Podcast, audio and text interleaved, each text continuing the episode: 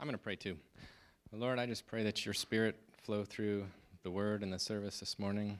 And uh, as one of my favorite teachers would pray, Lord, if I speak anything that's not your word for today, then let everyone forget it. And whatever is your word for today, let everyone remember it. Amen. Amen. Uh, it's a blessing to be here. I know, or I've, at least I've met most of you here, but I don't know all of you well.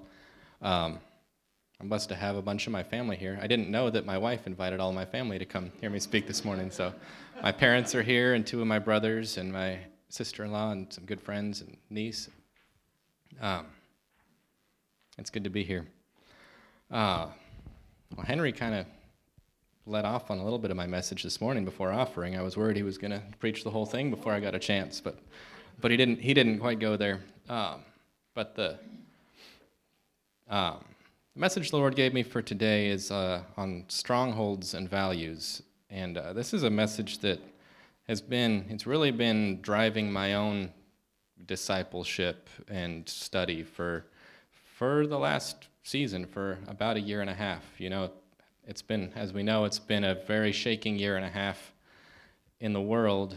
And uh, there's a lot of things that have manifested through that. Um, back when uh, when the COVID outbreak was starting or, or getting widespread in, in February or March of last year, the Lord spoke to me and he said, Watch the strongholds of fear, offense, and rebellion manifest in the land. And we saw that happen, in, you know, in, incredibly in the, over the last year and a half. You know, that um, the fear was evident, first of all, you know, and initially as fear of the virus, there are people people that were completely paralyzed by fear, and fear took over their life. And then, and then we saw um, not just fear of the virus, but then you know there, there's fear of of the ramifications, fear of the shutdowns, fear of the economy, uh, fear of the government overreach. You know, and, and no matter where it was oriented, we saw this outbreak of, of fear, and then offense. You know that that was just ridiculous last year. You know, it, it because of the it was mostly driven by the fear but then, you know, if you're if you don't wear a mask, you'll offend somebody. If you do wear a mask, you might offend somebody. If you open your business, you can offend somebody. If you don't, you can you'll offend somebody. You know, and and then um, and then the third one was was rebellion, which you know it kind of came out of the other two. But uh, when the when the government orders started rolling out, um, and even the even just the local business decisions and stuff, you know, rebellion is it's a tricky thing to deal with in America because it's a it's a cultural birthright of ours in, as Americans, and uh, we don't like being told what to do, you know. And there's there there's value on both sides of that, but it can become a spiritual stronghold. And the thing about and so uh, the thing about strongholds is they don't go away. They don't go away until they're addressed. And the enemy uses events. He will use events. Um, both on a global stage and an individual level and in uh, trauma or, or incidents that occur to us. The, Lord, the enemy will use events to gain strongholds within us, but they don't go away until they're addressed. Um, attitudes have power, and our attitudes create strongholds. And a stronghold um, it's probably easiest to understand in, in a literal sense. A stronghold is ground held by the enemy inside conquered territory. And so, as Christians, a stronghold is a place within us where the enemy ha- has a foothold. Um, I listened to a, uh, a week or two ago, I, I listened to an interview um, from a, a, retired Marine who had served in Afghanistan, and we know that, you know, the Afghanistan withdrawal a couple weeks ago uh, and the disaster that was. But the interviewer asked him, how, could, how did the Taliban take over so quickly? And his answer was, because they were never gone, because we never completely took the strongholds. You know, we, we controlled Afghanistan, but, but there were strongholds that remained. And, and the principle is true in faith, in our Christianity. Sometimes we give our, we give our hearts to Jesus, we give our lives to the Lord, but sometimes there's still, there's still strongholds where the enemy has a little foothold. And um, when we allow strongholds to remain, sometimes they, they kind of disappear, they go dormant for a while, but they'll resurface when given the opportunity. Um, so, what are spiritual strongholds? sustained attitudes, beliefs, values, and behaviors that are opposed to God's. Um, unconfronted strongholds never shrink. They don't go away. They only grow and they spread. And what and what begins as an issue of belief, as an emotional or mental issue, oftentimes becomes a spiritual, uh, emotional, and even physical issue. And this is this is an interesting concept, kind of diverging from the from the word specifically, but there's this uh, trend, I guess, that's been growing in, in modern science, you know, called holistic medicine or the holistic outview, you know, and, and people are, it kind of, you know, started as a hippie thing and now it's more mainstream, but people are, are finally realizing that emotional, emotional issues have physical manifestations and mental issues have physical and emotional manifestations, you know, and we're, we're realizing that the way the Lord created us is, isn't as divided parts, but as parts of a whole, and that uh, each part affects the whole. And funny thing is, you know, mo- like I said, modern medicine, at least Western modern medicine, is kind of just catching on to this. But the Lord told us about it over 3,000 years ago in what Jesus called the greatest commandment, which he quoted from Deuteronomy. That's why the, he said, The Lord told Moses, Love the Lord your God with all your heart, with all your soul, with all your mind, and with all your strength, your body. The Lord specifically addressed the four parts that make up the whole man. And for some reason, it, most of us have, have kind of missed it over the years. And we, we've created, we kind of got the idea that salvation is, is just, a, just a spiritual issue. You know, uh, a teacher that I like, um, David Pawson, he, he addresses this. You know, he said, We've got for the last couple hundred years, we have the mindset that the Lord, that Jesus died to create, or Jesus died to save souls. But what the word says is Jesus died to save whole people. And the result is that oftentimes we have people, we have Christians living their life with a saved soul, but an unredeemed mind or emotions or body. And the Lord's heart is to save the whole people. Um, so, strongholds can occupy all four areas of a person, which are supposed to be occupied by love for God. That's what that's what Moses said. That's what Jesus said. Um, and what does it mean practically to love God? Jesus, Jesus defined it in John 14. He said, If you love me, keep my commandments. He who knows my commandments and keeps them is he who loves me. And if anyone loves me, he will keep my word. Jesus repeated this um, consistently.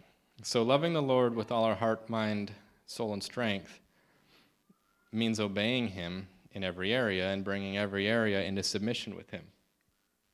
Um, and uh, when I, I kind of came across this I, uh, and started looking into it and realized that if you, re- if you look for it, if you read through, if you read the Bible, it's very, it's very literal about the four parts of the whole man, if you look for it. Um, I mean, it, in Psalms, you know, David spoke repeatedly about my heart, my soul, my flesh, my mind. He, I mean, he, he would break it down and list them. And I, I always kind of just thought it was poetry, you know, like, oh, that, you know, David's just using poetic phrasing or something. But, but David had this understanding that that was really the way the Lord saw him. Uh, unfortunately, many people are very unclear about their parts and roles. And that's not the main topic for today. Whole man discipleship is a is a different topic that could easily take a whole course, but um, I but I I did feel like the Lord wanted me to go over it just just a little bit. So, and this is something that I've I've taught a little bit before, but whole man discipleship, the the approach to it basically goes like this. We have to understand that two of God's values are order and hierarchy. Everything that God creates, He puts in order. There's nothing He's made that doesn't have a place. Starting from the creation story, Genesis says, as a couple examples, He made the sun to rule over the day and the moon to rule over the night. He gave man dominion over every living thing that moves on the earth. He created an order of hierarchy in marriage and in family. And He also created an order of hierarchy in the four parts He created in us. Um, this is a another message. That there's a lot of messages that this touches on, but uh, the holiness of hierarchy is something that um, that a lot of people miss or neglect because you know, especially in, in the West and in, in America, we have a um, well, we have a strong value for individual, individual rights and liberties, and we also have a strong value of equality. You know, our our um, our Bill of Rights says all men are created equal, and that's true. But we have to understand that equality in value isn't equality in role, right? Despite the fact that we're all equal and we, we are all equal in value, but the Lord puts us in different roles, and he, the Lord always has order, you know. And the a lot of the uh, rebellious um, cultural ideals and stuff is like, uh, you know, every everybody being on the same level. That you know, Marxism and equity and stuff is like everybody will just be the same. We'll be an equal democracy, and we'll all get along. Well, that's contrary to the values of God. God always created order. He always created structure and hierarchy. Um, even, even if you read into it in the Trinity, even the Trinity has hierarchy. Jesus said, Jesus the Son said, I can only do what my Father tells me to do. And he said, I send my Spirit who will do what I speak. There's a hierarchy, even, even in the Trinity of the Godhead. God always intends order, structure, and hierarchy. Um, and he also created a correct order of hierarchy in the four parts of man heart, mind, body, and soul. Um, the mind submits to the spirit, the body and the heart and emotions submit to the mind, and the soul submits to the Word and the Holy Spirit. Um, and, and once you, when you have your self, your four parts in order, you'll be a much less chaotic person inside because you'll understand like when, when you feel a strong emotion you subject your emotion to the spirit and to your mind. You don't you don't be led by the emotion. I, w- I was sharing this with somebody once and uh, they were kind of having trouble with it because they thought that I was, I was putting down the value of emotion you know and like well they're like well god created emotion god created the heart and i said yeah but he didn't create it to lead all the time. It's like, and I, I got this picture. Think of your heart, mind, body, and soul as all being in the car, all navigating yourself down the down the road. They all have a voice. They can all contribute, but they don't all get to drive. And if you're if you're if the car of yourself is con- constantly has drivers fighting over the steering wheel, you're going to have a very unstable and chaotic life, right? They all have a they all have a role. They all have value. Um, but they they must submit to their to the authority, to the leadership, or else they're just fighting for position all the time. Um, so the the body and heart submit to the mind. The mind submits to the to the soul. Soul and spirit are kind of used interchangeably in the Bible, you know, but it's my spirit, and my spirit submits to the Holy Spirit, to the Lord and His Word. Um, a couple scriptures. Uh, most of my scriptures this morning I'm just going to read rather than rather than turn to, but there's a few that we'll read together. But this is from 2 Corinthians 10. Bring every thought into captivity to the, the obedience of Christ. Disciple your mind. Proverbs 4 says, Guard your heart above all else, for it is the source of life. Disciple your heart and emotions. 1 Corinthians 9 says, I disciple my I discipline my body and bring it into subjection. And uh, Galatians 5 says, Walk in the Spirit, and you shall not fulfill the lust of the flesh. Uh, that's, again, discipling the flesh, the body, and being led by the Spirit. Um, so, back to strongholds, we must understand that if God is concerned with our hearts, minds, bodies, and souls, then He also cares about our emotions, attitudes, thoughts, and beliefs. The, there's kind of a, a traditional view of, of sin kind of going back to the to the Catholic culture that sin is only related to the physical and the spiritual. Um, and we often leave our, our thoughts and emotions out of it. But when you read the Bible, there are actually more commandments given in the Bible related to attitudes, beliefs, and thoughts than there are to actions. Um, and I, I understand, I wasn't here for it, but I've heard that you guys have done some done some study on sins, iniquities, and transgressions, and the, the, defini- the differences and definitions of that. And this is kind of falls under that category because sins might only be our literal physical actions, but we're called, the Lord commands us not just to avoid sin, but also our, the iniquities of our hearts and minds. Um, so back to back to what I started with, the Lord has sp- spoke to me about fear, offense, and rebellion, and these three in particular are often they're difficult to convict because they're easy to justify. You know, if it's a it takes a very definitely takes being guided by the Spirit and having a a good relationship to try to confront someone about an issue they have of fear, rebellion, or offense because it's so just you know it's justifiable. You tell someone if someone's captivated by fear because of the COVID virus, and you call it to their attention and say, "I think you have a fear issue here that you, that you need to get free of." What do they do? They they defend it. They justify it. Oh, well, don't you know how bad it is? You know, it, it could kill me. And and uh, we do the same thing with rebellion. We justify it. We do the same thing with offense. We, we justify it. Um, and my goal this morning is not to talk specifically about those three, but I am going to highlight a couple things about them. Um, fear, it, there's only one kind of fear that is blessed in the Bible, that's spoken of positively in the Bible, and that's fear of the Lord. There's this trendy phrase today called healthy fear.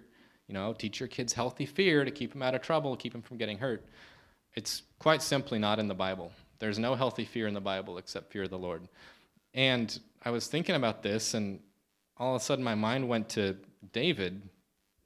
David was a teenager when he was out in the field in the woods by himself. He killed a bear and he killed a lion. I don't think he had healthy fear. I don't think David had the healthy fear that any of us would teach our kids, you know? I mean, I, I know you guys got some rough, rowdy kids, but I don't think you teach them to go hunt bears by themselves, you know? And, uh, and then it, he, was still a, he was still a youth when he went and killed Goliath. And there, there's no mention of healthy fear or caution in David's story at all. You read the whole story, there's, it, it, it's not in there. And the Lord later called David a man after his own heart. So there's something, you know, I don't know. I'm not, I'm not going to go into like specifics of parenting or anything, but I think as Christians, we need to kind of get the word healthy fear out of our vocabulary simply because it, it's not in the Bible. We, and we need to find another way to teach, I mean, to teach our kids reasonable safety without teaching them that fear can be good. Um, because for one, one possibility is you teach your kids that some fear can be good, and as they grow up, they start adding to the list. Fear of this could be good, and fear of that could be good, and fear, fear of failure could be good, and fear of disease could be good. You know, and and the problem is when we allow a stronghold of a belief in healthy fear, we keep on adding to the list, and fear becomes a larger and larger stronghold in our lives. Um, I wrote down here healthy fear or positive fear besides fear of the Lord is never mentioned in the Bible, but we are commanded not to fear over a hundred times in the Bible. Um, offense. Offense is basically an unnecessary negative reaction to someone else's deeds or words. You know, and, you know, offense is kind of, there's the initial reaction, you know, somebody says something rude to you or does something rude to you, and you're like, oh, I didn't like that. But it's the, it's the second second. It's the stronghold, whether you allow it to stick or not, whether you're quick to forgive or not. Um, the Bible says, uh, Proverbs 19 says, Good sense makes one slow to anger, and it is his glory to overlook an offense. You know, in we've got, I don't know, there, there's many, many people have a stronghold of basically holding on to everything, you know, because it's like if I, uh, Henry and I were talking about this at Sam's the other day. There's this belief we get that like if I let go of it, then I'm letting them get away with it, right? So we hold on to every every offense and every wrong ever done to us. Um, but it it doesn't affect the other person. It only affects us. It creates a stronghold in us. And uh, it was the it was the first time I remember reading this proverb when I looked it up for this message. Proverbs 19, uh, it's verse 11. And it says, It is glory to overlook an offense. That was a good, that's a good one. I, I, I like that one. Um, and then, of course, one another verse is from uh, the love chapter, 1 Corinthians 13. Love keeps no record of wrong. That's kind of hard. It's either, we're good at keeping records. It's harder to deliberately not keep records of wrongs. It's kind of, you know, it's easier to keep them. Um, and then I'm going to go, I'm going to talk a little bit about, about rebellion. Because um, again, I felt like the Lord told me to talk a little bit about these three. Uh, people usually think of rebellion as being towards a person or an authority figure or entity. But when rebellion takes hold as a spiritual stronghold, it manifests towards God, His work, and the very principles of order He created, even towards the duties of their own leadership. I'll come back to that in a minute. But um, I, I listened to a preacher just the other day who said, "You can't claim to be submitted to God if you're not submitted to the other to the people that He put in order over you." And I was like, and I don't like that, you know, because because we do that pretty often. You know, like I said, I, I mean, Americans from the start have we have a cultural inheritance, a cultural heritage of rebellion. That was the birth of our nation, and and I think out up here as Alaskans, and even farther out here as North Roaders, you know, there's this uh, independent spirit and, and self-reliance, and like I said, there, like, there's good in all of that, but uh, we have to we have to be careful not to allow a spiritual stronghold that manifests in areas of our life. Um, and uh, like I said, it um, rebellion when rebellion takes hold as a stronghold, it begins it begins to spread and it manifests in other areas. I talked about that a little bit earlier. Um, one of the things, the one of the um, tricky things about rebellion that I, I've I've seen, I've observed in myself and in others, and it's when uh, when rebellion takes hold as a stronghold, it manifests. Um, it starts manifesting everywhere. One, like you know, for example, if you you allow a spirit of rebellion to dwell in you towards your boss, you've got a bad boss, and you allow rebellion to take hold as a as a stronghold, it starts spreading, it starts growing, and and sometimes it's very subtle at first, but it's like it sometimes like I start rebelling, I allow a stronghold of rebellion in me against against a boss or something else, and soon I'm I'm rebelling against. I, I'm less likely to read the Bible. I got a, I get a little bit of rebellion towards towards the Word, and then I've noticed I'll start rebelling against my own disciplines. You know, I like sometimes I go through seasons of life. Sometimes I'm very disciplined. I get up early in the morning, read the Word, spend my my quiet time before I go to work, and I, I'll start rebelling against that. Going, nah, I don't I don't need that. I want to sleep in. You know, even rebelling against my own disciplines, and then often the um, the uh, um, the word I was thinking of, lost it. Um, and then the surprising manifestation sometimes that a lot of people don't aren't aware of or don't expect is rebellion causes it returns into rebellion again even against my own role as a leader. When I become a bad follower or servant because of rebellion, I start becoming a bad husband and a bad father. Like my attitude towards leadership becomes my attitude towards my own leadership and I start becoming more indecisive, less just less of a leader in my own family, and and in my I, in my in my business, in my my Bible study, whatever you know, whatever the role of leadership that the Lord has given me. Um, strongholds like this spread. And if I allow rebellion upwards, it turns into rebellion downwards. It turns into rebellion towards the Lord. It turns into rebellion towards just the basic principles and order that he created. And so this is some of the danger of, of um, spiritual strongholds. And these are just three common ones, like I said, the Lord highlighted to me last year and has been talking to me about. Um, other potential strongholds include greed, envy, entitlement, pride, victim mentality, laziness, anger, strife, which is spreading divisiveness. We were talking the other day about about about peacemakers and the opposite of peacemakers, strife makers. You know, the people who just never get along with anybody and and and spread division. Um, and there there are several lists in the Bible. Uh, if you if you do a concordance search of things the Lord hates, there's multiple lists in the Bible, and, and they're not uh, they're not cozy. They're they're convicting.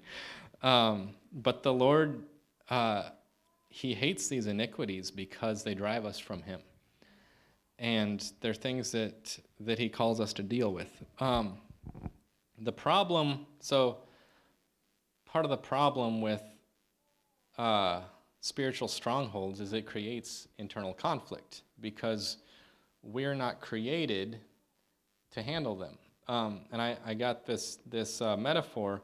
It's like ha- um, having spiritual strongholds that are not intended to dwell in us is like putting pressure in a vessel that's not meant to be pressurized. You know, there's, a, there's enough industrial and oil field guys in here. You know what happens if you pressurize a vessel that's not meant to hold pressure? What happens? Eventually it leaks. And sometimes it leaks in big blowouts, sometimes it just leaks a little bit here and there. Um, but, and, and that's something we see, you know, I don't know if you've ever been in a conversation with someone where you stumble across a stronghold you know, you just you say something and you the the term today that they use is triggers, you know. You hit a trigger and all of a sudden there's this big reaction. You're like, "Wow, I didn't see that coming," you know? But it's these spiritual strongholds that have been allowed to exist, and when you bump into a stronghold, it manifests. Um, the other thing about internal conflict, like I said, it create internal conflict is like we have values of the Lord, and then we have values contrary to the Lord, and they create conflict in us. And I think of it kind of like like uh, vinegar and baking soda. You know, that, that's where the pressure comes from because you've got an incompatible mix in there that creates pressure. And internal conflict manifests in things that today doctors call anxiety and depression, which are two of the biggest, the most widespread, I think the most widespread diagnoses in, in the US and I think in the Western world um, mental, mental, emotional issues like anxiety and depression. And it, it comes from living with incompatible values inside of you. And uh, it's, not, it's not sustainable. Um, fortunately, not only does God desire the submission of the whole man for himself, or be, I should say, because he desires the submission of the whole man to himself, he also promises redemption for the whole man when we repent.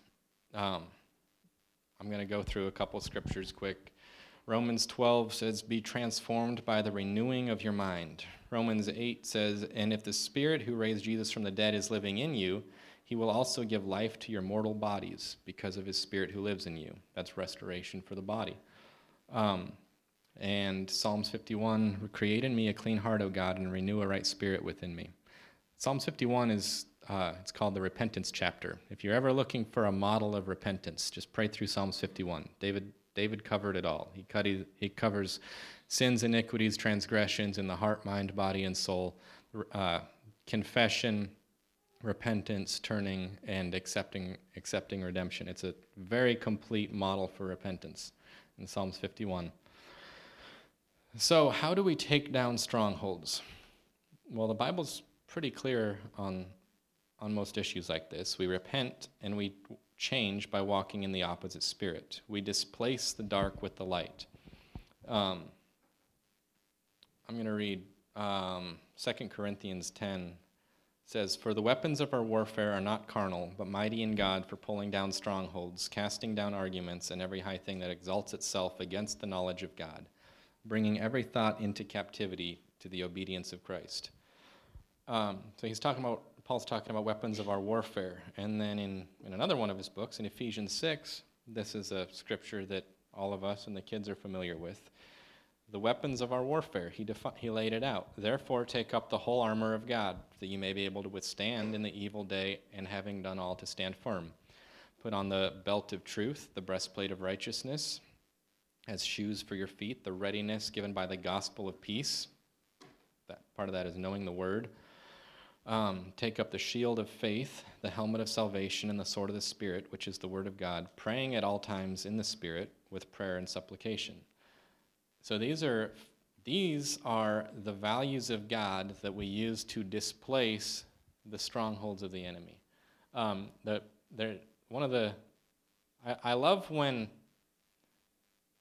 when there's like, the Lord gives us physical metaphors for principles in the Bible, which He usually does. You know, that's why Jesus spoke so much through, through parables, because the Lord created this, this world and the systems in it. And he set the world in motion and every single principle in the world basically demonstrates part of God's character. And so I was thinking about the principle of displacement. To take out a stronghold, you have to put something else in. You have to displace it. And, and the Lord gives us that His values that displace the values that are opposed to Him. Um, strongholds of the enemy can only be conquered by the values of God. That's why we as Christians must know and practice the values of God. It's not enough just to know we're saved.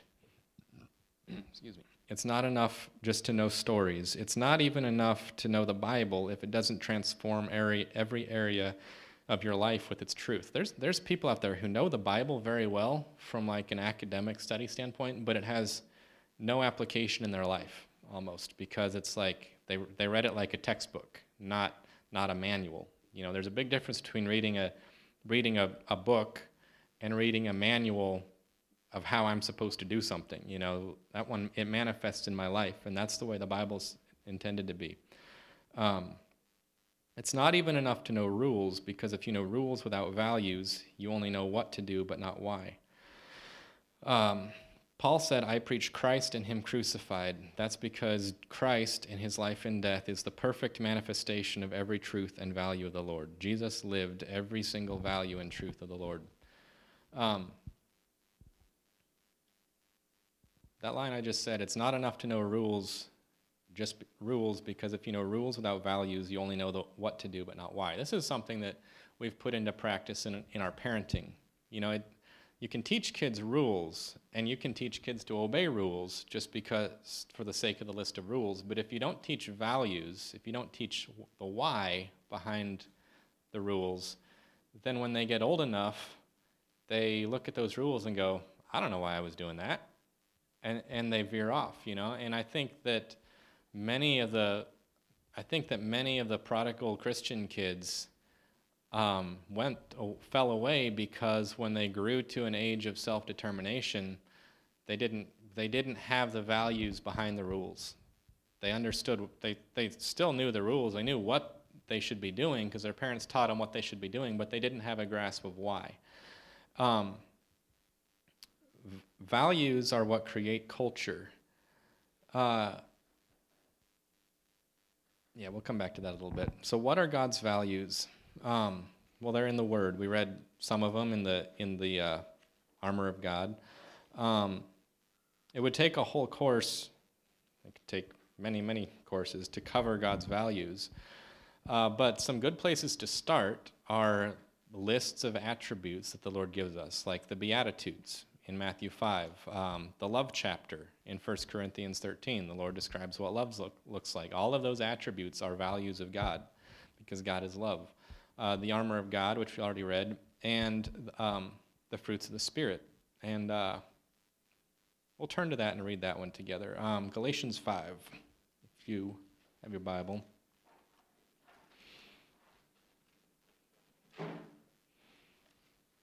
It's good to read some scripture together instead of me just reading it all. Then you know I'm not making it up.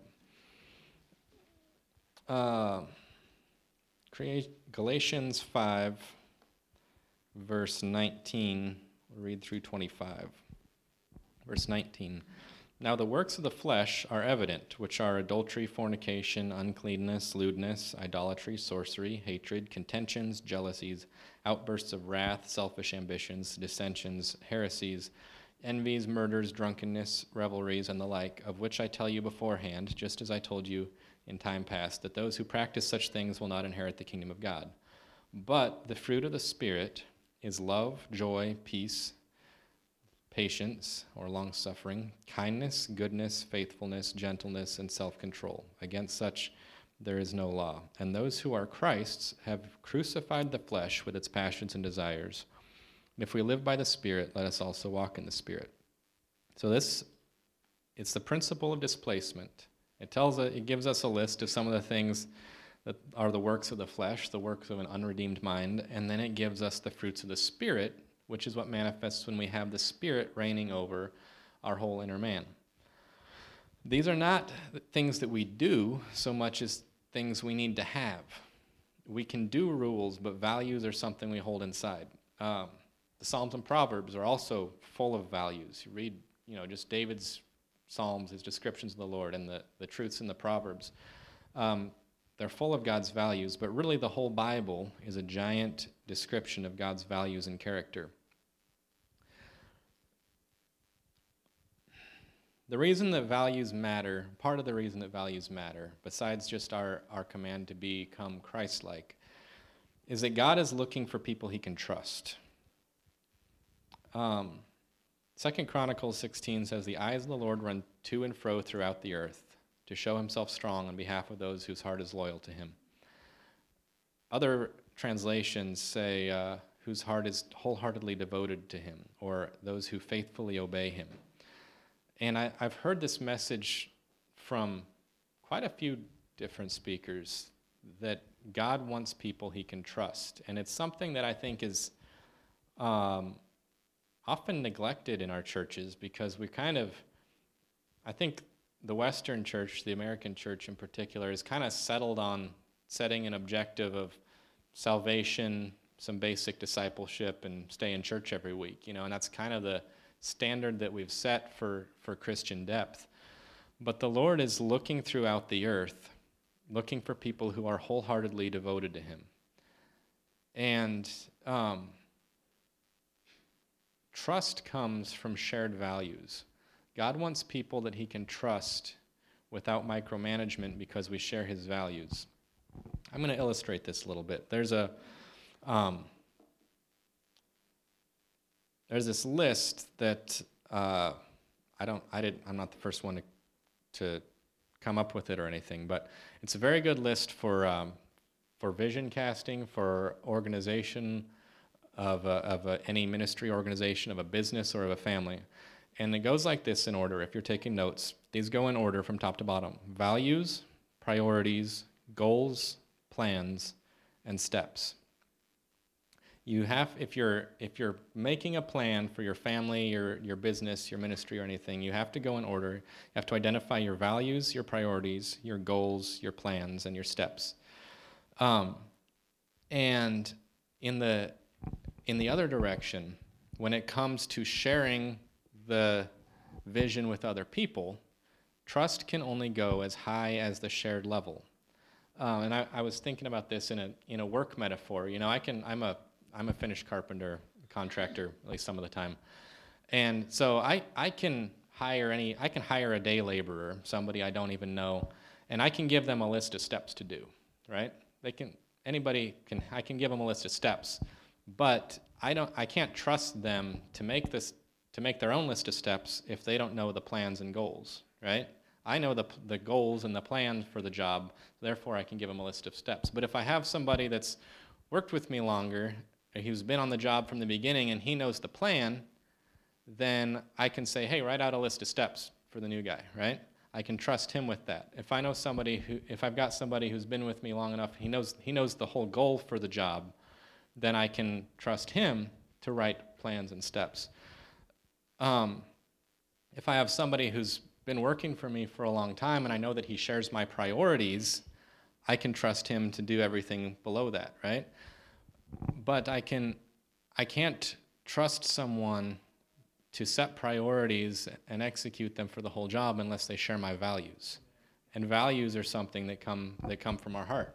And uh, it, it, this is a really valuable model in um, uh, in there, there's a lot of value even even in our families of identifying family values because from our values whether you know you don't have to like fill it all out all at once, but once you identify your values, that defines your priorities. Your priorities define your goals, and then from your goals, you can make plans, and then you can put steps to those plans, you know? And, uh, but it, the trust, trust can only go as high as the highest shared level. And so I think what the word is saying when it says the Lord is looking for people who are wholeheartedly devoted for him is that there's, there's a lot of believers who know, know the steps. You know, we know, we know the steps, we know the commandments, we know how to live a basic Christian life. And that there's quite a few believers who know, who know enough to kind of know the plans. Yeah, we know, we know, kind of know God's plans for the earth and God's plans for, for all of us. And, and, but there's fewer who know God's goals. That takes a little more study, a little more intimacy. There's fewer still who know God's priorities and there's fewer still who know his values. But that's what he's looking for. He's looking for people that he can trust with the whole picture, with the whole delegation, because we share his values. Um, God has plans for the earth, and he wants people he can trust his plans with because they know his goals, his priorities, and values. And trust brings closeness, intimacy. Um, and this is the kind of the, the contrasting factor when we look at. Uh, we look at people in the Bible who were really close to God, people like Enoch, who walked with God and then was no more, um, Abraham, Moses, David, the prophets, and, you know, and the apostles in the New Testament that walked with Jesus. They had a trust. I mean, God said He trusted them. He walked with them like few people do. Um, how do you how do you get that kind of trust? You don't get that living mostly for yourself, and you don't get that with strongholds in your life that are contrary to God's values. Because if you've got stronghold, you know, like the Lord can trust you with a plan. It says the Lord won't give us more than we can handle, right? And we usually think of that in terms of like hardship, but it also relates to his him trusting you with parts of his plan, trusting us with roles and jobs in his kingdom he wants to trust us with our plans, but if he knows that I've got an issue, I've got a stronghold of rebellion, and so as soon I, he's, I'm going to start working his plan, but as soon as I come up with against some bad authority, I'm going to run the other way, or I'm, I'm going to react because I've got a stronghold. Well, he, know, he knows that that limits what he can trust me with, right? Um, our, our culture today has a strong value of compromise. We are very much a have your cake and eat it too kind of culture. Um, and we kind of like we, we, want we all want faith and we all want intimacy with the lord but we also like our convenience you know and we also like our our comforts and um, the problem is that uh, the problem is that someday and I, I don't try to I don't try to base predictions or, or prophecy off of politics and world events too much, you know, because the world's been going through cycles for as long as we've known, and it continues to. But one day we're going to move towards a day when faith will no longer be convenient and comfortable. And there's going to be a lot of Christians who come up against their, who are confronted by their strongholds when they have they have to choose their faith or their or their convenience and comfort. And uh, I I heard a minister the other day asking just asking this question. Would there's there's still there's a lot of professing Christians in our nation, but he was asking this question: Would you still be a Christian if you lived in China, where it could cost you prison time, or Afghanistan, where it could cost you death? Um, and the word and the prophets both say that there's a harvest coming there's going to be a great harvest, but there's also going to be a thinning. Uh, true faith grows under pressure, but convenience religion disappears. And I was sharing with Henry the other day that um, somebody I listened to was uh, was a he was a missionary in Afghanistan for for the last 20 years, and he's back in the states now. But he gets emails and texts and stuff from all of his all of his friends, um, his local his house church pastors and stuff in Afghanistan, and they say that like revival is already breaking out. The stronger the Taliban and the oppression gets, the more hungry people get. Because cr- true Christianity, revival has always bro- come out under under pressure. I mean, that's the story of the the Chinese underground church and uh, in the Soviet Union, in the Iron Curtain, and in North Korea. The the church grows in authenticity under pressure, but convenience religion disappears.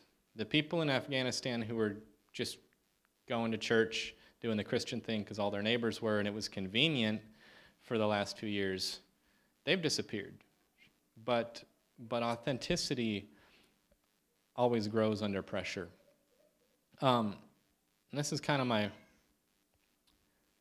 my closing note. There's a lot of wait and see going on today. It's kind of a kind of a, a rhetoric that goes around. Um, many people, when faced with the possibility of challenges, try to wait and see instead of making decisions at the outset. And that's just to not what I'm talking about, but just an illustration. You know, I saw I saw something on the from some news the other day of talking about like. Uh, vaccine mandates or maybe it was mask mandates. And somebody they were interviewing like a sheriff and said well will you will you enforce vaccine mandates? And he kind of said oh well you know we're, we're, we're going to wait and see how it plays out and see if it gets to that point you know.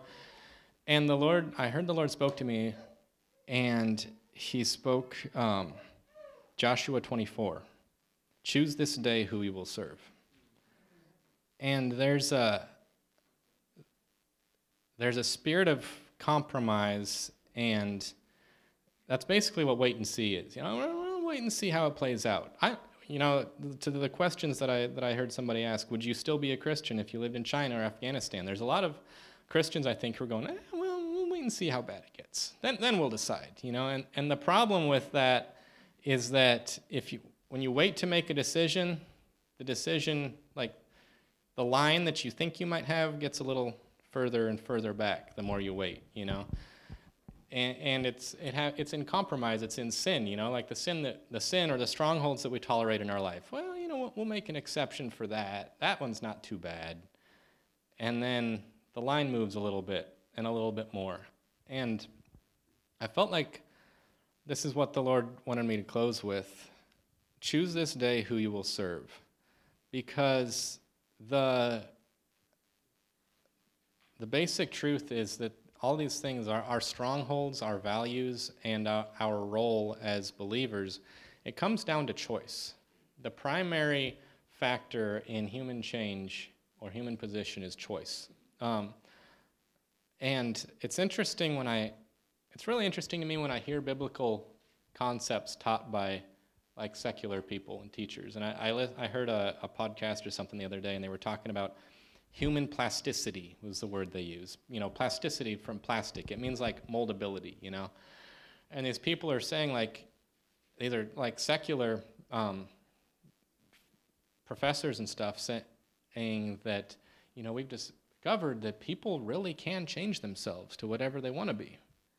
They just have to want to, you know. And and it's for a long time, well, it still is in our culture, there's this strong uh, sense of, of victimhood, you know, like oh, I am be, I am who I am because of my environment. I'm a victim of my circumstances. I'm a victim of, of my trauma or the things I've been through. I, and and it's this uh, helplessness, sort of.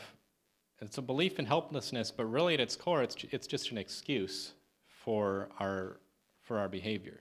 It's, an ex- it's basically saying I'm not responsible for my behavior because it's because I'm a victim, you know, because I, I can't help the way I am. And uh, so I, I listened to this, this podcast saying, like, humans really can overcome anything. We really can. But the, the only, really the only thing that makes the determinating, the, ter- the determination whether or not you overcome or how you're going to be, how you're going to end up, whether you're going to grow or not, is choice.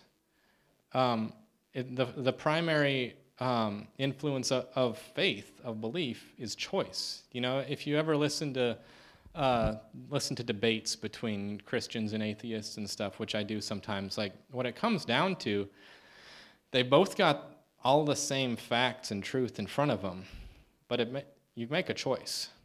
The atheist has the, I mean, not, not all atheists, but there are atheists that are very well studied in the Word and in Christianity, but they've made a choice. And uh, I think the Lord, His message for, for the body today is He's calling people to make a choice. He's calling Joshua 24, choose this day who you will serve. And um, there's a we need we need to. I, I've been feeling a conviction in you know just in myself and and for the body that we need to kind of get off our hands and make choices instead of being um, blown by the circumstances of, of our environment and politics. Uh, um, Ephesians 4 says, uh, 14 says, we should no longer be like children, tossed to and fro and carried about with every wind of doctrine by the trickery of men and the cunning craftiness of deceitful plotting, but speaking truth in love may grow up in all things into him who is the head, Christ. It's like being nav- it's like navigating intentionally by a compass versus going out drifting and seeing where you end up, you know? And it's not just outward forces that blow us around, it's inward forces. It's these strongholds like I was talking about. It's not having an ordered inner man. So you're driven by your emotions one minute and by your physical urges the next minute and and your thoughts the next minute, you know, where people who are not ordered and disciplined and submitted to the Lord and dealing with the strongholds within us, we're we're blown around like a storm because we because we have no choice because we haven't made a choice because we haven't taken our thoughts captive and our emotions and our bodies and subjected them to the word and to the Lord. And so, um, yeah, I think that I think that's the Lord's heart for for today is for Christians to start living a lot more deliberately, to make choices and deal with things instead of instead of kind of just tolerating it and waiting it out. Um, I'm going to close with uh, Psalm 19, one of my favorite Psalms. We can read that together. I'm going to turn to Psalm 19, start in verse 7.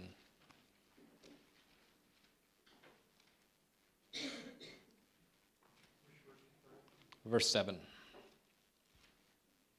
Psalm 19, verse 7. I'm going to go through 14.